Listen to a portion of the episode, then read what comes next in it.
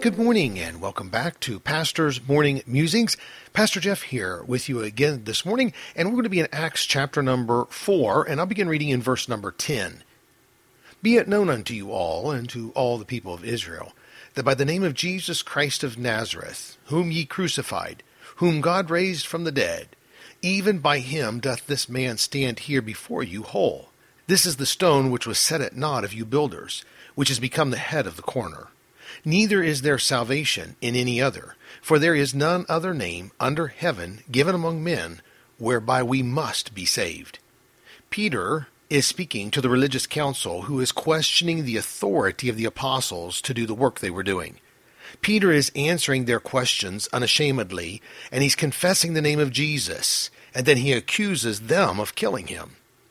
Verse 11, Peter speaks of Jesus as the stone the builders rejected, and which the Bible refers to as the chief cornerstone.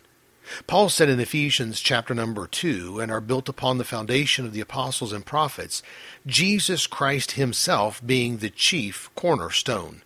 And then Peter wrote in 1 Peter 2, verse 6, Wherefore also it is contained in the Scripture, Behold, I lay in Zion a chief cornerstone, elect, precious, and he that believeth on him shall not be confounded. There are a lot of buildings being built when we think of the buildings of our lives, but also what man calls religion. Many have rejected the chief cornerstone.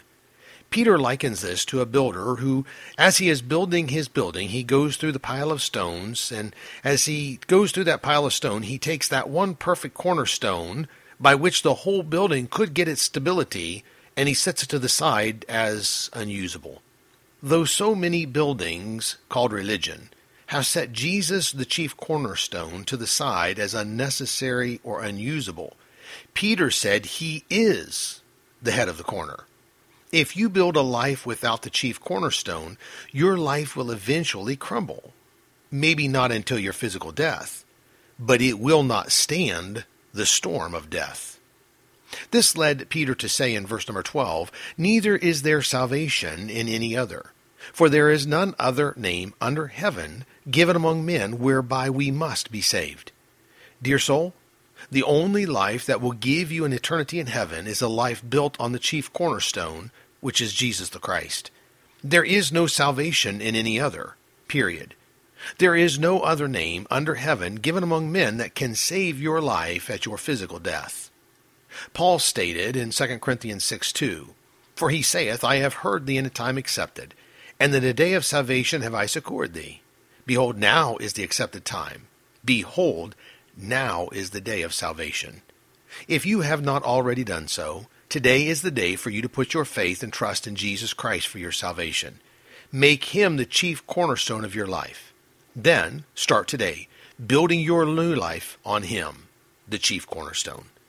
So let me leave you with this one last thought for today. To be good to all who come your way, for when you meet may be in difficulty seat.